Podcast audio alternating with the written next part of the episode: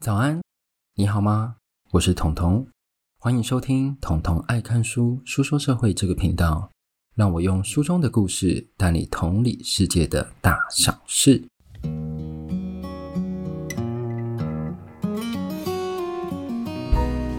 好。今天来到我们的第九十三集哦，我最近更新比较佛系一点，觉得想讲的书，然后我就跟各位分享一下。没有，就是可能像之前两个礼拜或一个礼拜啊，跟你说哦，我下礼拜啊会讲什么。我现在的主轴可能是我看到觉得我很想分享的书，然后我觉得这本书可能对整个台湾对于某件事情了解是有帮助的，我就会想要赶快跟各位分享。然后我之前不是说我想要做一些改变吗？对，就是我现在就是滚动式调整，边录新的一集边想说我的方向到底在哪里。那你如果觉得说，诶。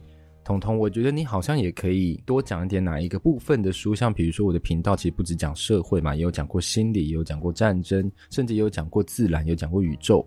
那你觉得哪个部分很吸引到你？那你就可以跟我说，诶，彤彤，其实我蛮喜欢你那一本书的。那我觉得你也可以多这一个领域的书，然后来跟各位说。好，那今天呢，我们又要回到中国这件事情哦。这本书叫做《被中国拘禁的二二七九日》，那被拘禁的是谁呢？我们等下后面会提到。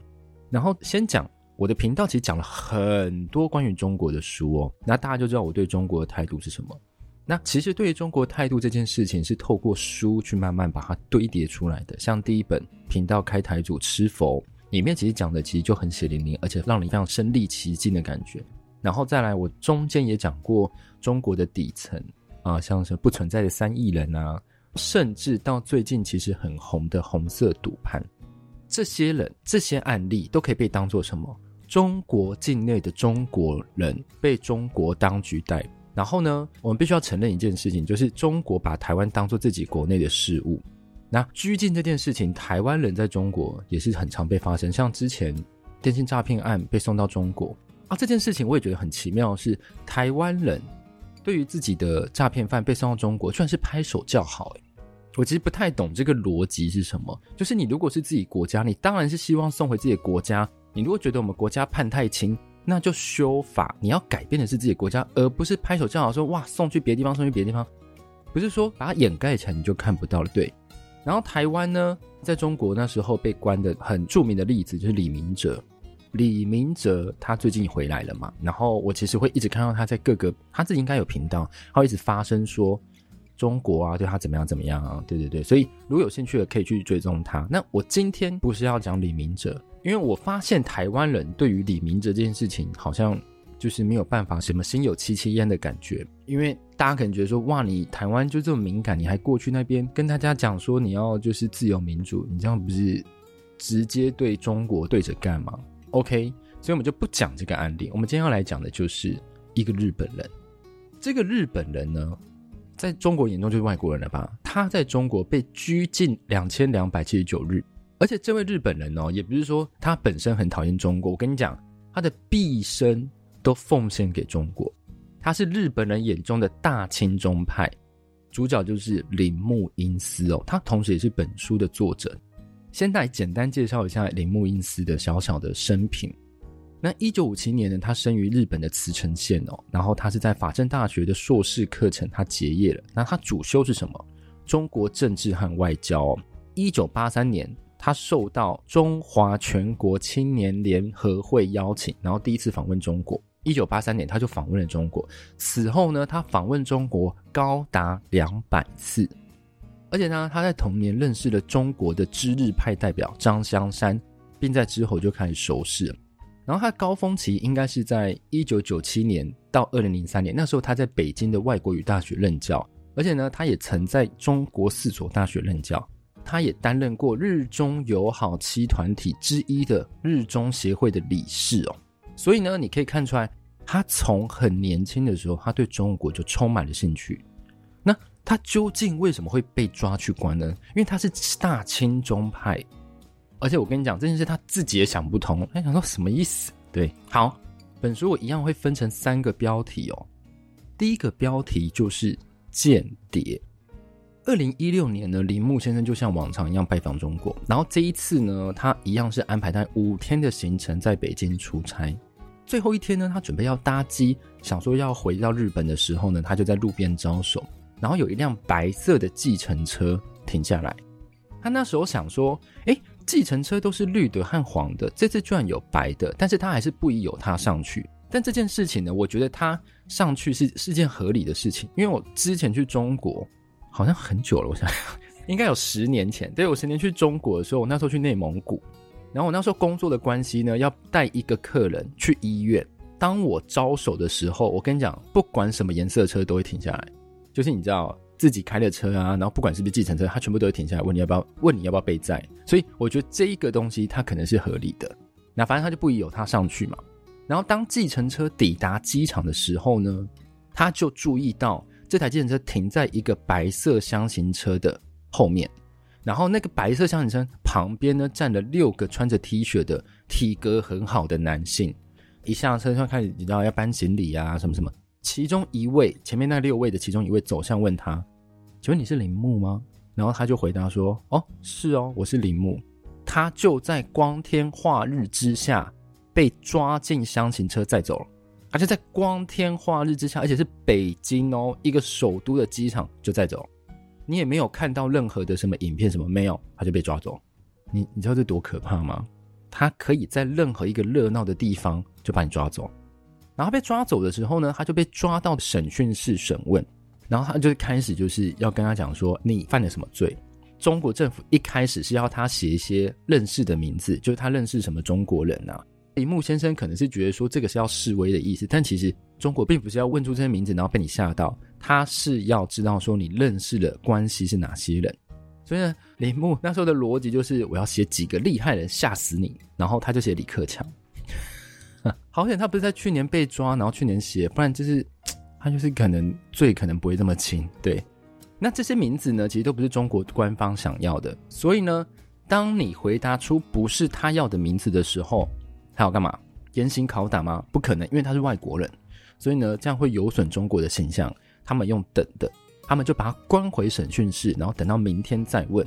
审讯室是在呃，假设审讯室是在 A，然后那些中国人呢，为了要审问他，他们就会住在斜对面 B 的房间，他们就等，而且呢，他们会实时的监视你。然后呢，当日本人被抓的时候，其实有一个日中协定哦。他说：“如果日本人被抓，必须要在四天内通报日本大使馆。但其实中国其实等到五天后才通报。然后你想说，诶，中国居然敢公然违反规定，虽然听起来很合理，但又觉得说这也太明目张胆了吧？No No No No！我跟你讲，他们很守法，他们绝对不会违反规定。他们只要说他们是在后一天抓到你就好了。所以他们抓到日期，本来铃木是七月十五号被抓到，然后他们就。”说铃木是七月十六号被抓到，反正也没人看到啊，而且他就在光天化日之下被抓走，也没有任何人帮他去作证。我觉得这就是一件非常可怕，大家必须要记好的事情。好，然后审问就开始进行，铃木就渐渐知道为什么了。这就是这一个书里面最重要的一个主轴：为什么他会被抓？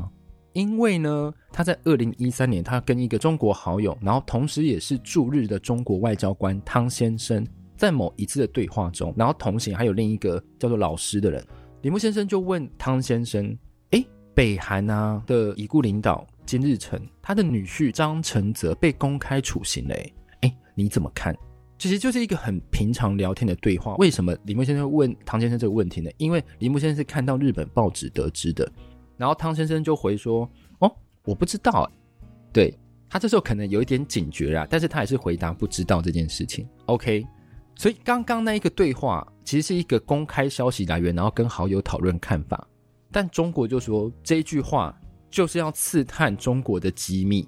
你想说，嘿，什么意思？对，然后中国就说这一个这件事情，中国的新华社还没有报道，所以呢，你居然可以先讨论，先知道，你就是违法。你们觉得很荒唐吗？这真的很荒唐，我没有在跟你开玩笑哦。他这本书就这样写，然后他的罪名就这样子。而且这样子要讯问出来的这个期间，你猜多久？七个月，七个月。然后呢，他就正式被起诉了，以间谍罪起诉。好，再我们就到第二个标题：早已决定结局的审判。那我们前面不是有讲到吗？其实为了让日本和中国有更好的交流，铃木先生几乎一生都奉献在上面。而且呢，因为他待在中国的时间很长，所以呢，他跟什么共青团、像中联会，中联会之前有一度在台湾很红，因为你知道有一前总统候选人跑到中联会里面，就是你知道去拔干净。然后呢，铃木先生跟他们都有非常好的交情，所以好到怎样程度，就是他日本同事都替他担心说：“你这样子这么亲中，没有问题吗？”会不会被日本当做是中国的间谍？我跟你讲，铃木先生一辈子都想不到的时候，他居然被中国认为他是日本间谍。其实这件事就证明什么？我们还可以从红色赌盘一起来看，证明不管你如何处心积虑的跟中国建立关系，你在他眼中如果没有任何利用价值，或是需要杀鸡儆猴的时候，你连普通生活都不值得拥有。然后呢，从审问到正式被被起诉，还有一个我觉得很好笑的地方。那个时候，你如果被起诉，你一定就是要请律师嘛。但是他不是一开始审问就可以请律师，他必须要你正式被起诉，你才有权利请律师。所以呢，他刚前面那七个月，他都没有律师帮他说话，而且他们还有语言代沟。因为铃木先生他虽然是教日文，但是他中文其实也没有到很流利这样。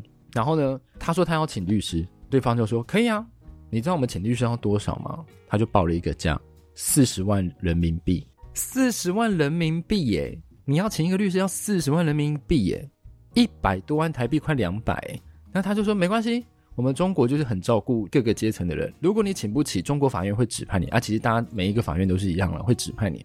所以呢，中国法院就指派给他一个律师。那个律师就你知道走过来跟那个铃木见面，然后铃木第一句话就跟那律师讲说：“我主张无罪。为什么？因为我讨论是公开资讯啊，因为他的新闻是从日本的报纸上面来的。结果律师说什么？”你放弃这个主张吧，我会尽力减轻刑责，我会尽力减轻刑责。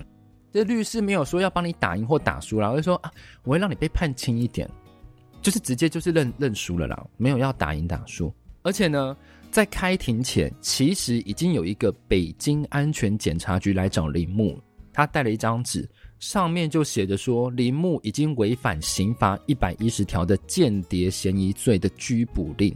然后你一定要签，你不能不签。所以其实你不管在法庭上你赢还是输，你都已经签名了，你已经认罪了。而且这法庭还不能公开哦，所以它就是一个未公开的流程秀。然后一到法庭，律师并没有主张铃木无罪，主张的是什么啊？他是初犯啦，请判轻一点，就这样。然后铃木因为法庭上的即时口译程度也很差，所以他也听不太懂他们到底在讲什么。最后呢，判决就出来。总共有三点，我来跟各位说明一下。第一审判决的出来，第一个，铃木接受日本公安调查厅的任务，收取报酬，借此执行搜集情报的任务。因为中国是把日本公安调查厅当做间谍组织，他们定调为这样，所以呢，他觉得说你就是因为有收取日本的官方的报酬，所以呢，你才想来刺探我们的情报。第二点的判决书就是我们刚刚有说到，他谈论了北韩的新闻，刺探情报。第三个呢，他讲述的是一个叫情报，然后这个情报是由国家保密局认定的。最后他被判处了六年有期徒刑，并没收五万元人民币。那你想说六年呢，也太扯了吧？他只是讲一个新闻，律师不是说要帮他减轻刑责吗？有律师说，我最尽力应该是可以减轻一年吧。我真的觉得很荒谬，所以我跟你讲，铃木先生要知足，因为他本来可能被判七年。OK，对，好，我们接下来他就被判刑了嘛？确定了之后，我们再来讲第三个标题：四个情报就会变成一个秘密。这什么意思？我等下后面会讲到。好，铃木被收押后呢，他就是被关进了那个六人房，他就是反正要开始服刑了嘛，他就被关进六人房，然后只有一个厕所，所以生活的很紧张。而且呢，当时有一个狱友，他是中国人民最高法院的前法官，叫王林清。这个法官就告诉他说：“哦，你被判六年哦，真的算轻。”有人终于帮他背书了。为什么？因为中法官就告诉他中国的判断方式，那其实比我想象中简单很多。来，我来跟各位讲，以后呢，你如果有遇到这样的状况，你就要注意哪一个关键词，你被判了哪一个关键词。第一个。四个情报会变成一个秘密，四个秘密会变成一个机密，四个机密会变成一个极密。所以我们刚刚不是说吗？它是情报，他所提供的是情报，所以呢，铃木的判决书就是情报，所以这大概是六年。但是法官说，如果他被判机密或极密的话，基基本上都是无期徒刑或死刑。所以这样看起来，律师真的很努力了。好，那我们来讲一下，大家一定会很好奇，说法官怎么会入狱？他还是前中国人民最高法院的法官呢？那我来讲一下他的故事。他其实，在一桩就是地方政府和民间企业的煤炭开采权的民事诉讼里面呢，他是担任法官。那一审不是他，一审是别的法官。然后那时候一审是判民间企业胜诉，但二审的时候呢，最高法院认为，你审理不够周详啊，所以退回去重审。然后第二次的一审就是这个被关的王法官，我不懂为什么第一次一审那个没事，那第二次一审就王法官。然后王法官再次看完就是民间企业的理由，就说：“哎，你很正当啊。”那这个煤炭开采权呢，其实是发生在陕西，所以呢，当王法官正要在判决民间胜诉的时候，他其实忽略到一件事情，就是这个陕西省的省委员会的书记他是共青团的。他跟最高法院的院长是旧识，然后呢，书记还给院长汇了两千万人民币到院长儿子的户头，所以呢，院长就希望说你要判政府赢，但是王王法官觉得说，哎，怎么会是政府赢？应该是民间赢啊，意见是相左的嘛。奇妙的事情就发生了，他写好的判决书和合议庭记录呢，他放在办公室，然后隔天被偷了。马上新闻就出来，他被认为是丢失记录没用的法官。最后呢，他还被逼着要在新闻台面前跟社会大众道歉，然后就开始进入这些审判的程序。然后你想说啊，一个好人居然被抓去关了，什么什么之类的。来，我来跟各位讲，当你要这样想的时候，其实你要把这个想法就是 pull back。为什么？因为呢，这个法官其实为什么他只要有两千万？因为呢，那个书记本来应该是要汇给他的，然后呢，他就拒绝，但是。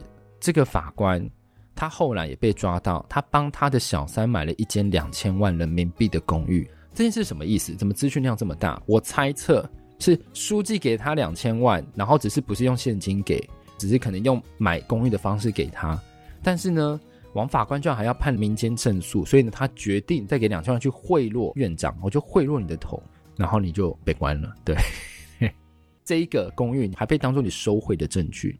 所以呢，这件事是什么意思？所以当你以为中国要有正义的一方的时候，其实是另一个生不逢时，但是他其实本身也是你知道有利益关系的。所以我才会之前我最近有比较常在 Thread 上面写一些文章哦，我会就是跟各位讲说，在中国的关系就是一定要有利益当基底。当你没有利益当基底的时候，他们是听不懂，他们会觉得说为什么为什么要帮助你这件事情？好。我们回到铃木先生，铃木先生呢，就是在里面一直服刑嘛，然后听一些故事，然后他其实被关的时候，因为他会一直被换来换去，有几个澳洲人，几个欧洲人，然后一个台湾人，对，他就是说也是小型的联合国。服完刑，他在二零二二年回到日本，那他其实没有琢磨太多，但他还是在阐述日本和中国的关系，但是他可能有一些变化。所以他应该是不会再担任日本和中国桥梁，因为他不会再去中国，因为他被吓死了嘛。但是可以确认的部分是，在中国，你以为是法治，法条都写得很严谨，然后你肯遵守法律，你就不会有事，你不要去惹人家，人家就不会来惹你。但其实剖开来，里面满满都是人和阴谋。他觉得要抓你，刚那个审判多荒谬，他可以判你六年，而且还是轻的。你有多少个六年去背一句话？就消磨掉了，没有。所以我要跟各位讲，就不管怎样，不管台湾再怎么吵，A 吵 B，B 吵 C，C 吵 D，都一定要好好团结，守护我们自己的国家台湾，因为我们就只有一个台湾，就只有一个可以住得这么舒服的台湾。那今天这一集呢，就先讲到这里。那如果你有什么想法呢，欢迎到 Apple Podcast 或者在各大平台，如果有找到统统的话，都可以跟我互动。那我们就。应该是下一集，下一集应该就是过年后再见喽。那就先这样喽，谢谢各位收听，拜拜。